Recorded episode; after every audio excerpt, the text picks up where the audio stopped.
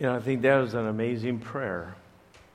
Not that I'm a judging of prayers, but just the words that Danny used about being distractions.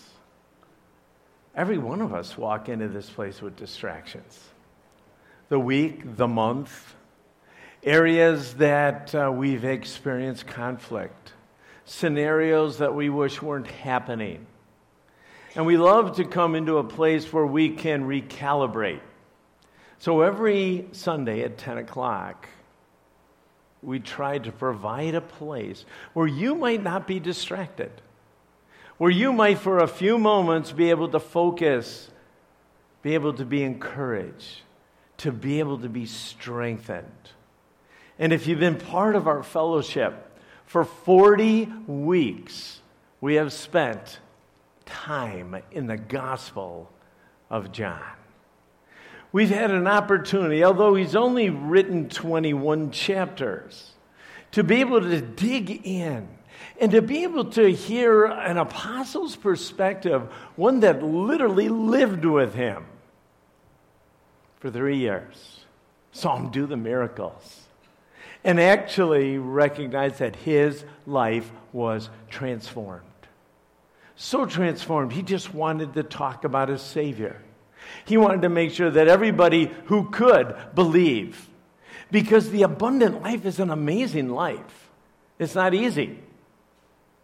But to have God walk with you, live in you, guide you, direct you, comfort you in spite of the storms, it's an amazing thing. And that's literally what the Apostle John wanted to do. John wanted you to understand his Savior, his God. And if I'm honest, way back when we started this series, you're thinking about chapter 21. You just are. It's, it's a text that will jump out at you in some ways. It will convict you, it will guide you. But if we look at this, this really, well, all the big things in Jesus' life, they're done. The Last Supper, the garden, the trial, the beatings, the crucifixion, the burial, and the resurrection, that's all past. It's all done. Jesus makes his third visit to the disciples after he was raised from the dead. Let's pray. Father, would you teach us today? We love the way that you love us, but you show it in so many different ways. Lord, build our faith today. Give us an understanding of a mission. And would you, Father, just give us wings in spite of what we're wallowing in right now. In Jesus' name, amen. We're going to start reading in John chapter 21. If you have your Bibles, you can turn there. Uh, if you don't, you can follow along on the screen up here chapter 21, the last chapter in John. Later, Jesus appeared again to the disciples beside the Sea of Galilee. This is how it happened. Several of the disciples were there Simon and Peter and Thomas and Nathanael and the sons of Zebedee and two other disciples. Simon Peter said, I'm going fishing. We'll come too, they all said. So they went out the boat and they caught nothing all night. At dawn, Jesus was standing on the beach, but the disciples couldn't see who he was. We all know after looking at Peter that Peter was a man of action. He really was. But what's so odd, even after going through all that he did, and even meeting at least two times the resurrected Lord, he was a little confused. Things weren't happening perhaps as fast as he had hoped, so he decided to go back fishing. Now, the first hint we have that something wasn't right was the disciples' location. They were no longer at the mountain that Jesus specifically commanded them to wait for him, but they had gone down to the lake. We don't know what Jesus was feeling as he stood in that sand. I don't know if he was disheartened. He had met with them, he had poured his life into them, he recruited them. He was there through thick and thin.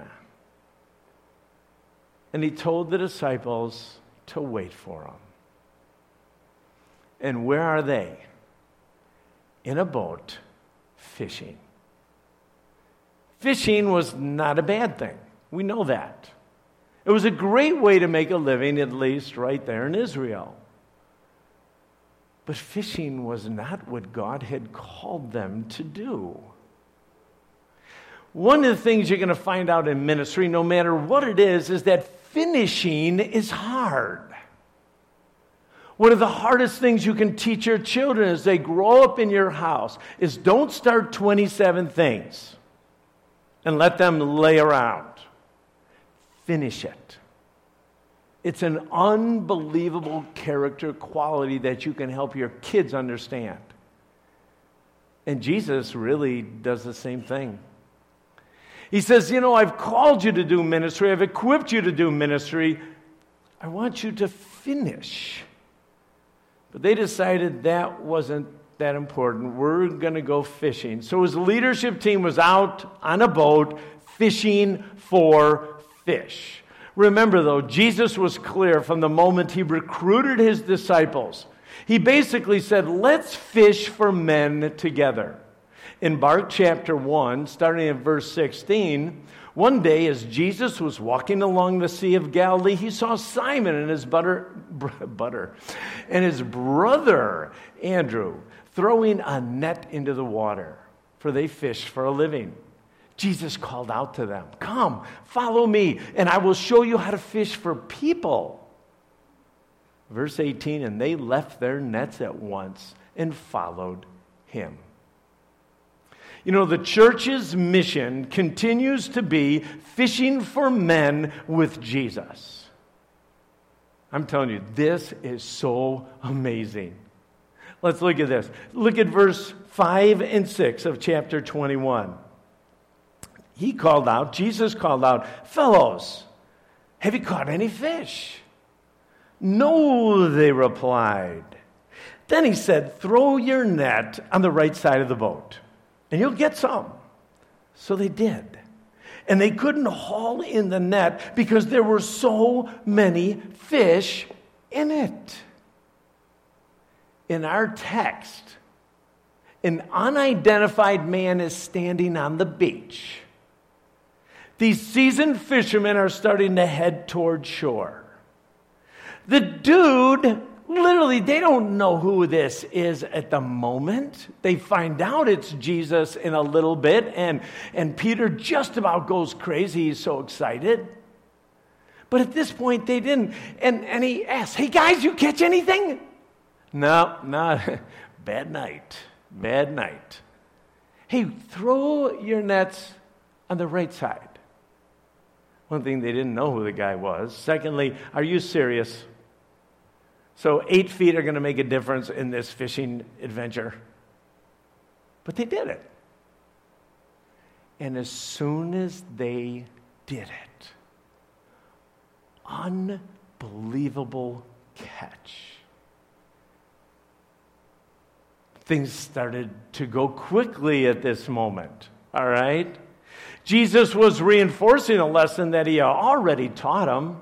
Mark's account is very short and sweet. You get a better picture in Luke chapter 5 of what happens in this whole area. A little bit longer scenario, but the truth is this is that they were amazed at the catch in the very beginning of their relationship with Jesus. And they were amazed at the catch right at the very end of this physical relationship with Jesus. In Luke chapter 5, verses 10 and 11, Jesus said this to Simon Don't be afraid. Again, I know you caught so many fish right now, this is blowing your mind. From now on, though, you're going to be fishing for people. As soon as they landed, they left everything and followed Jesus. Jesus did not mince his words. He said, In your old life, you were fishermen, you got fish. Hey, since you're going to follow me, you're going to fish. You are. But you're not going to fish for fish. You're going to fish for men.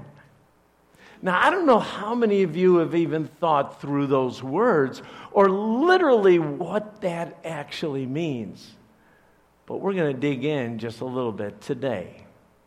Because when the disciples fished without Jesus' input, they came up with nothing. When they fished with Christ's direction, there was abundance. From the very beginning, Jesus was teaching them if you listen to me, if you obey me, I will take care of those needs. Now, here's what's really cool, and I'm not so sure some of you have caught this, but fishing is kingdom language. Let me explain. Fishing is taking one thing called fish from one realm to another. They're taking them from the sea, which had the reputation of being filled with chaos and death and darkness, and bringing them into a boat. Symbolism was huge in the first century. Jesus chose his words carefully all the time. That's why it's such a blessing to literally dig in and to study God's word because every word has a purpose. Nothing was done casually, nothing. Paul uses this same language in Colossians chapter 1. In verses 13 and 14, this is what Paul says For he rescued us from the kingdom of darkness. He took us from the sea of chaos and brought us to another realm and transferred us into the kingdom of his dear son. That's what Jesus did, who purchased our freedom and forgave our sins. If you remember way back in John chapter 6, verse 44, Jesus taught them that nobody could come to him unless the Father draws him. It's the Greek word helko. And all that simply means it's the same word that's used in drawing up a net. Jesus used these words all the time. So in John 21, verse 6, Helko was also used of the disciples drawing in their fishing nets. The fishing expedition illustrates how Jesus will draw people to himself through the mission of his followers. This is critical.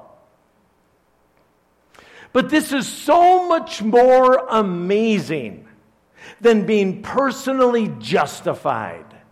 Although forgiveness is pretty amazing. Jesus never saw the redemption package as get rescued and do life alone. God is very concerned about everyone's spiritual state. And when you put your faith and trust in Jesus, on his work and the cross, he took your debt. The scriptures say you have been transferred from death to life. It's called justification. It happens immediately. It's amazing. But Jesus just didn't focus on, hey, just go catch the fish. He didn't.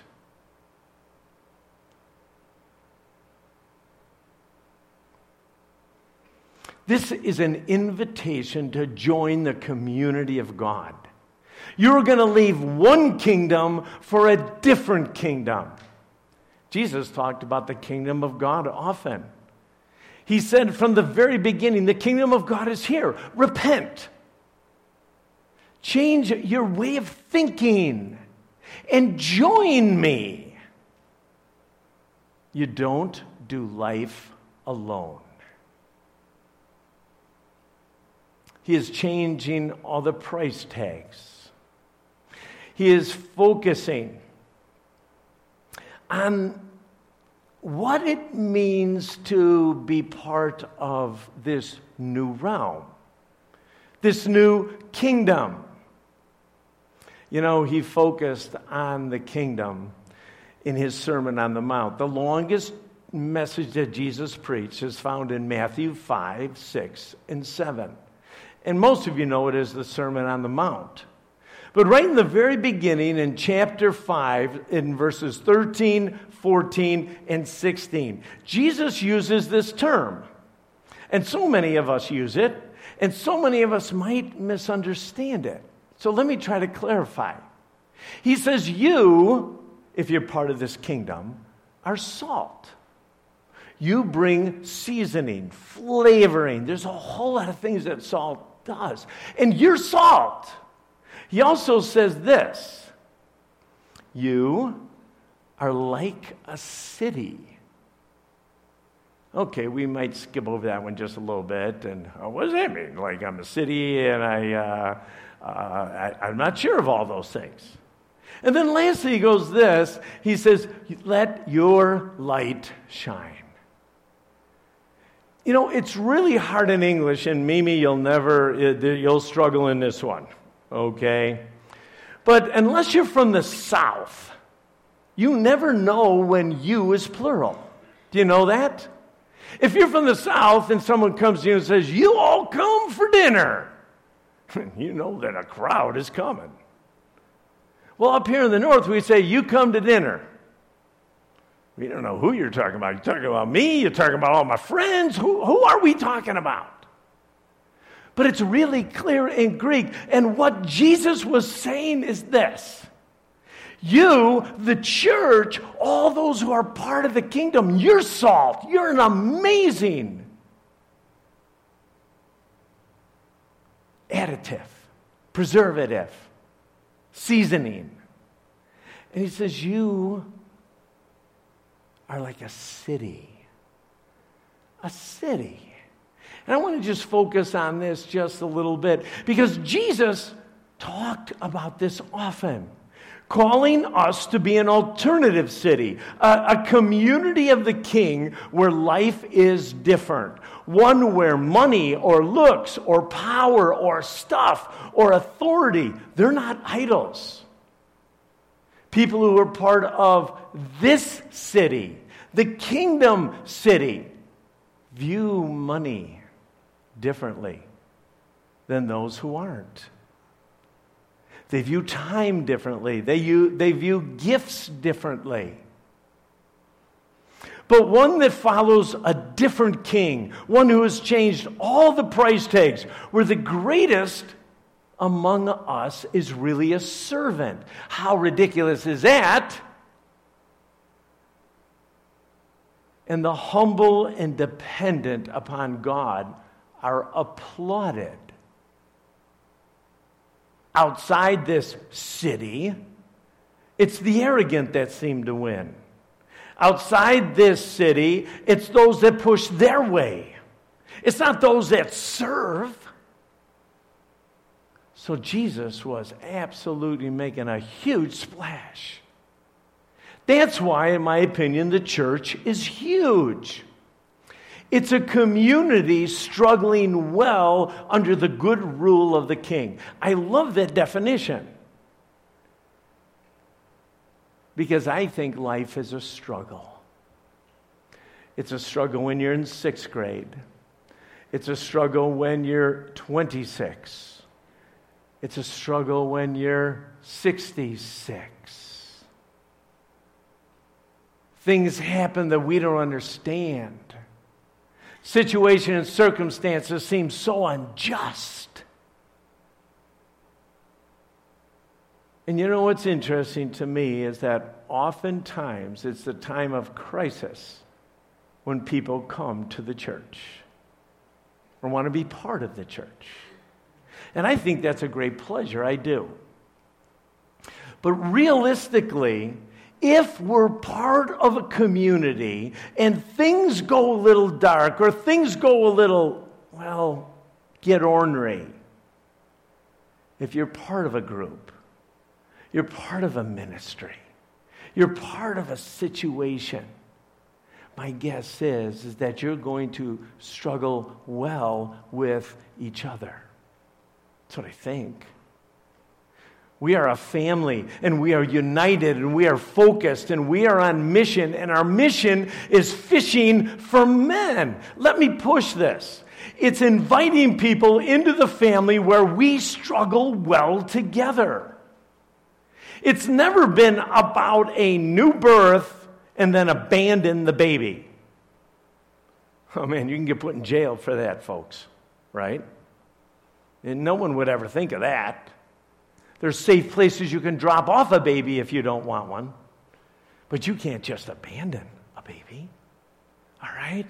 But we at the church, we forget that part. We have the greatest privilege in the world to be agents of reconciliation. Help people come and see the king. And then invite them into a community, a city that breaks all the rules out there. They love differently, they spend differently, they care for people differently, they're unified differently. They don't split off, they work through conflict. Because that's what family does. Sad to say, I couldn't get a new dad as I was growing up or a new mom. I'm stuck with them. They're stuck with me too, I know that. But the truth is, that's what family does. And out there, oh, life is hard. The most attractive thing could be the city on a hill where things are so different and people are treated so differently than they're treated out there. As we continue to see our text,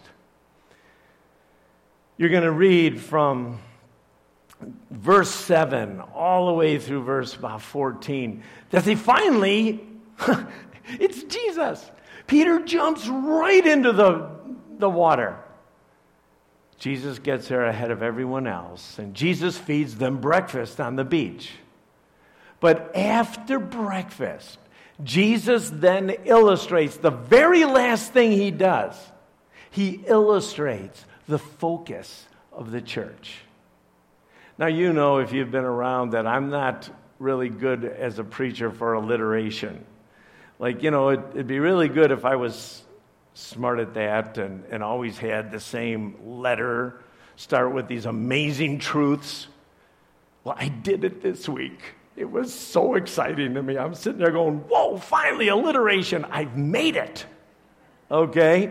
But the focus of the church, is three F's. Three F's, okay? And I hold up four fingers. What's wrong with that? Okay, three F's. Uh, let's start reading at verse 15. After breakfast, Jesus asked Simon Peter, Simon, son of John, do you love me more than these? yes, Lord, Peter replied. You know I love you. Then feed my sheep, Jesus told them. Jesus repeated the question Simon, son of John, do you love me? Yes, Lord, Peter says, You know I love you. Then take care of my sheep, Jesus said. A third time he asked him, Simon, son of John, do you love me? Peter was hurt that Jesus asked the question a third time. He said, Lord, you know everything, and he does. You know that I love you. And Jesus said, Then feed my sheep. I tell you the truth, when you were young, you were able to go and do as you liked. You dressed yourself and went wherever you wanted to go. But when you are old, you will stretch out your hands, and others will dress you and take you to where you don't want to go. Jesus said this to let him know what kind of death would glorify him. Jesus never stops. Our life and our death all are to glorify him, point people to Jesus, show them the hope. And then Jesus said this, and if you mark your Bibles, honestly circle, do something on this. This is just about Christ's last words to him. Then Jesus told him, Follow me. He said that in the very beginning. Follow me. So the first thing we see here is forgiveness. People of faith have been forgiven. And the primary mark of the redeemed has always been love for God. So the Lord's pointed question, Do you love me more than all these? Which probably, and again, there's some discussion, but I just think it's the boat, the nets, and all the other fishing stuff, which he went back to. Hey, uh, do you love me more than all this stuff? Because apparently you really like fishing. So, do you? Well, Peter answers. Jesus wanted Peter to understand forgiveness and restoration. You know that he was told that he would deny our Lord three times, and that after he did, he just left and wept. I think Jesus' passion at this moment was to make sure he knew he was restored. It was so critical.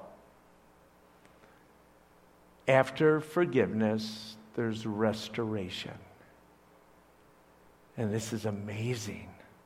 Amazing not only for Peter, but for us. Because some of us do deny God, and some of us do make really poor choices. Every one of us. But God's grace is so big and desires deeply for us to come back to Him and to be restored. You see, one of the things we get to do, you've heard me use the term agents of reconciliation. In 2 Corinthians chapter 5, starting in verse 17, the apostle writes this This means that anyone who belongs to Christ has become a new person. The old life is gone. He's been transferred from the sea out of the sea. New realm. A new life has begun. And all this is a gift of God who brought us back to himself through Christ. And God has given us the task of reconciling people to Him. We get to point people to the person who redeems us, gives us life, for God was in Christ, reconciling the word to himself, no longer counting people's sins against them. And he has given us this wonderful message of reconciliation. Come to God, be forgiven, be part of a church.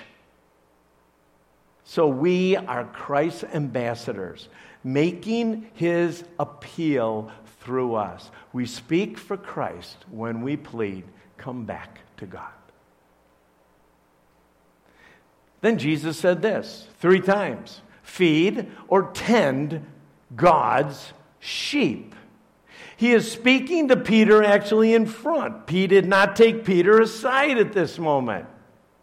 Feed means a whole lot more than a meal. It is continually doing for others what God has done for us. And we do know that Peter eventually learned this, not right here, but in 1 Peter chapter 5, we find that Peter writes to a church. says, hey, care for the flock that God has entrusted you. Watch over it willingly, not grudgingly. Speaking specifically to elders right there, but recognizing again, hey, this is a priority. Then Jesus uses the word my, feed or tend my sheep. That's what the church does.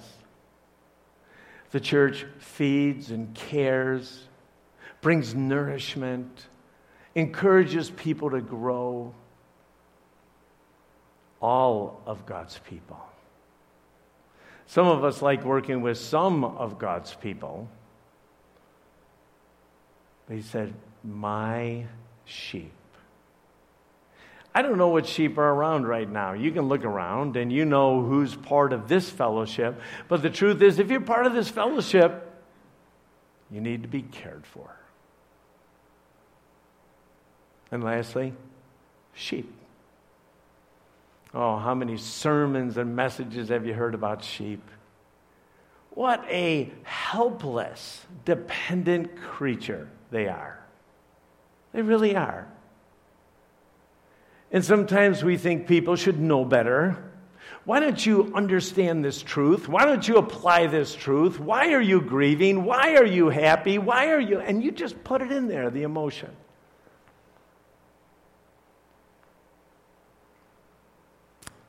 Truth is, is that sheep need a lot of care continually, over and over. All sheep do. Now, this is what the church does. So, well, Rick, I, I, guess your next week looks pretty good. You know, God's told you exactly what you're supposed to do. You're the pastor. Uh, uh, uh, uh. No, no, no. This is what the church is called to do. Yes, some of us have specific roles. I get that.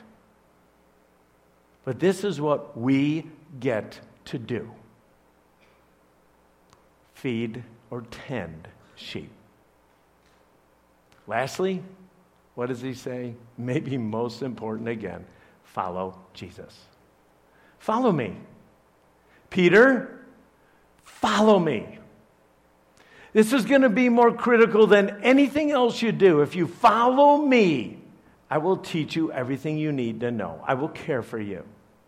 It's part of being a disciple. Again, way back in the very beginning of Christ's ministry in Mark chapter 8, verse 34, he called the crowd to join his disciples, the disciples had already heard this message over and over and over again. And he said this If any of you want to be my disciple, if any of you want to be my follower, if any of you want to do that, you must give up your own way, take up your cross, and follow me. You know what's interesting? Following means you're not the leader. All of us love control. We do. We love to make decisions. We love to spend our time the way we want to spend our time. We love to spend our money the way we want to spend our money. Jesus was simple with his directive follow me. That means I'm always out ahead. That means you're dependent on me which way to go. I mean, don't you love it when Mimi literally says, I don't even know what Oslo is? Well, apparently it's something. And apparently God moved you, and apparently you're heading off. How cool is that? I need to lead Jesus says. You need to follow. You're dependent on me for everything, Peter. Not just for the little things or not just for the big things. Isn't it funny we want God to make sure that we get the right spouse? That's a good thing. The right job. That's a good thing. But how about when to talk to your neighbor? Or how to care for your family? I mean, sometimes we love God in the big, grandioso things. And I hope you do. But I also think all the little detours. Don't, don't some of you guys use Waze, that app? I love Waze, all right? It's one of those things where I think, okay, you're going to get me around this traffic. I am not going to have to uh, sit here like everybody else. All right, hit that button. All right, take a right turn. We're going through here, there, what? And it's hilarious actually where they take you. And they say, well, you'll save five minutes if you do this. I'm in there. That's fun. Let's do it. But that's who Jesus is. Even the little things. Hey, Rick, turn right up here. Well, I don't like right. That looks like a bad neighborhood. I want you to turn right. Whoa, okay. Hey, what about, Lord, I need to follow you. I need to listen to you. I need to be in sync with you.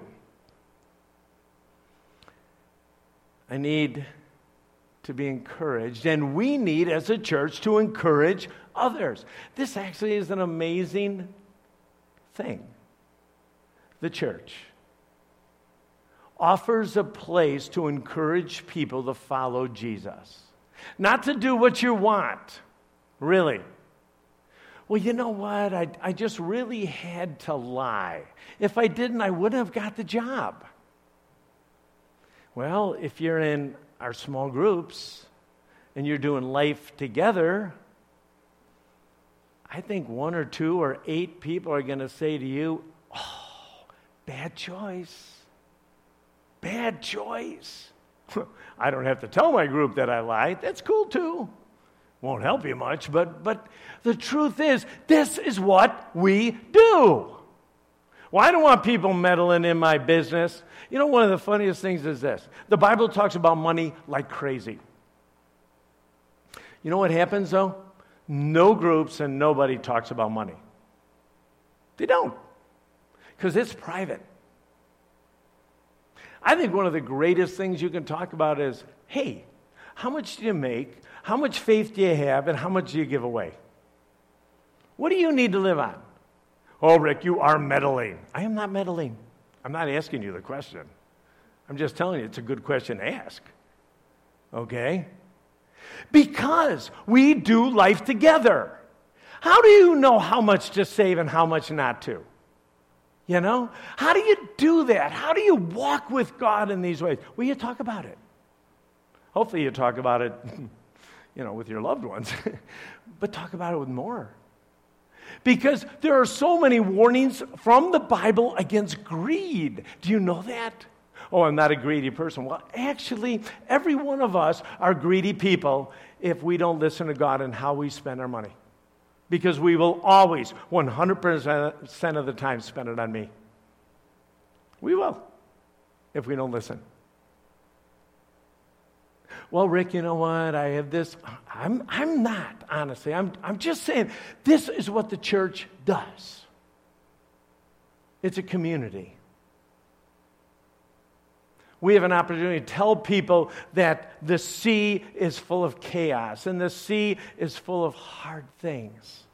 And you need someone to walk with you. You need to be able to join a new kingdom and have a king that's unbelievably amazing and to join a city of people who follow this king. Oh, that is so cool. So, my question is this How we doing in this? How we doing? How we doing in fishing for men? How we doing bringing them into a city. Well, Rick, I really don't think I'd want to bring the guy I just witnessed to to this church. Whew. You know, I mean, like, you know, you need to, and this, and ah, oh, oh boy. I get it. This church is so chock full of normal people. Your pastor, oh my word. If he could just stay on track once in a while, that would be nice. But you know what? People who walk together underneath the rule of the king. How sweet. How wonderful. Because no matter what the circumstance is, you have this confidence in God. Because God is bigger than any situation. And not only that, but you get to be surrounded with people because you're part of a small group, you're part of a family, you're part of a ministry team. We talk about better together all the time because life is better together. You cannot thrive all by yourself. Can't do it. Maybe at times.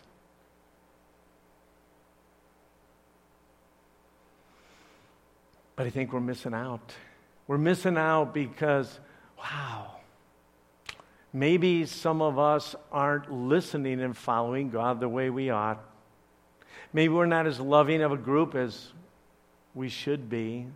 Maybe we don't forgive people and we hold grudges more than we ought. Maybe it's just really hard for new people to become part of all the really well established cliques that are here. Really good friendships. Nothing's wrong with that. But sometimes it's just really hard for an outsider to become part. And I don't know what all that means, except that when someone comes to faith, the greatest and most nurturing place they should be is this church or a church like it. That they come in and they grow and they hear truth and they're prayed for. And life changes because all of a sudden they got a different family. Wow. You know, there's nothing wrong with fishing. It wasn't a respectable profession. But it is not what the Lord asked his disciples to do. They were chosen to be fishers of men. And at one time in their life, they left it all and followed Jesus. And for three years, Jesus was in their face. And for three years, Jesus loved them. And for three years, Jesus washed their feet. But Jesus was leaving. And he gave us a mission. You are fishers of men. You are agents of reconciliation. You have an opportunity to tell people who are lost and dead where they can find bread and water that will satisfy. And not only that, you'll bring them into an environment, into a city that is following the king. Well, everybody has their flaws, but we're following the king. We're doing what the king tells us to do how to spend the king's money, how to spend the king's time. All of this. And Jesus' perception was there was no going back. So, Peter, why are you fishing? Really? You're so foolish. But come on and shore. I'm going to graciously give you an unbelievable meal. We're going to talk about it, and I know that you need to be reinforced. And you know what, Peter? I want you to understand what forgiveness is about. I do. I want you to understand what, what your job is and what privilege. You feed some sheep. You care for some sheep. And it might be your small group, might be three or four other different people that you meet with. You care for them. New in a fresh way. And follow. Let's have a reputation, not of being friendly. I want to be friendly. Of being generous. I want to be generous. How about at Crosspoint Church, all they do is follow Jesus? What does that mean? It means he's our king. He's our king. And when he's our king, our behavior changes. When he's our king, other people matter more than us. How cool. Wow. We indeed are fishers of men, and there are fish all around us. You cannot go anywhere and wonder,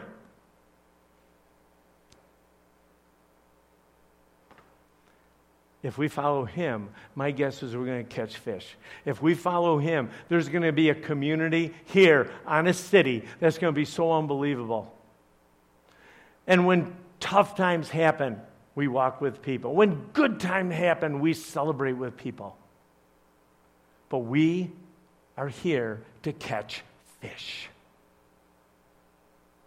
May we all be agents of reconciliation, be able to point people to Jesus, be able to share the good news with them, and then bring them into a place where it's a city, where the community follows this king. Let's pray. Father, I am so amazed at your patience, at your love for us. I'm even confused why you choose us to be your agents, to be your ambassadors. It just seems like a dumb plan. But it's not. It's the right plan. It's the plan that forces us to depend on you for strength and wisdom and guidance. Oh God, may we listen to you. May we respond as you respond. May you ignite us. Thank you from taking us from one realm to another. We pray these things in your Son's amazing name. Amen.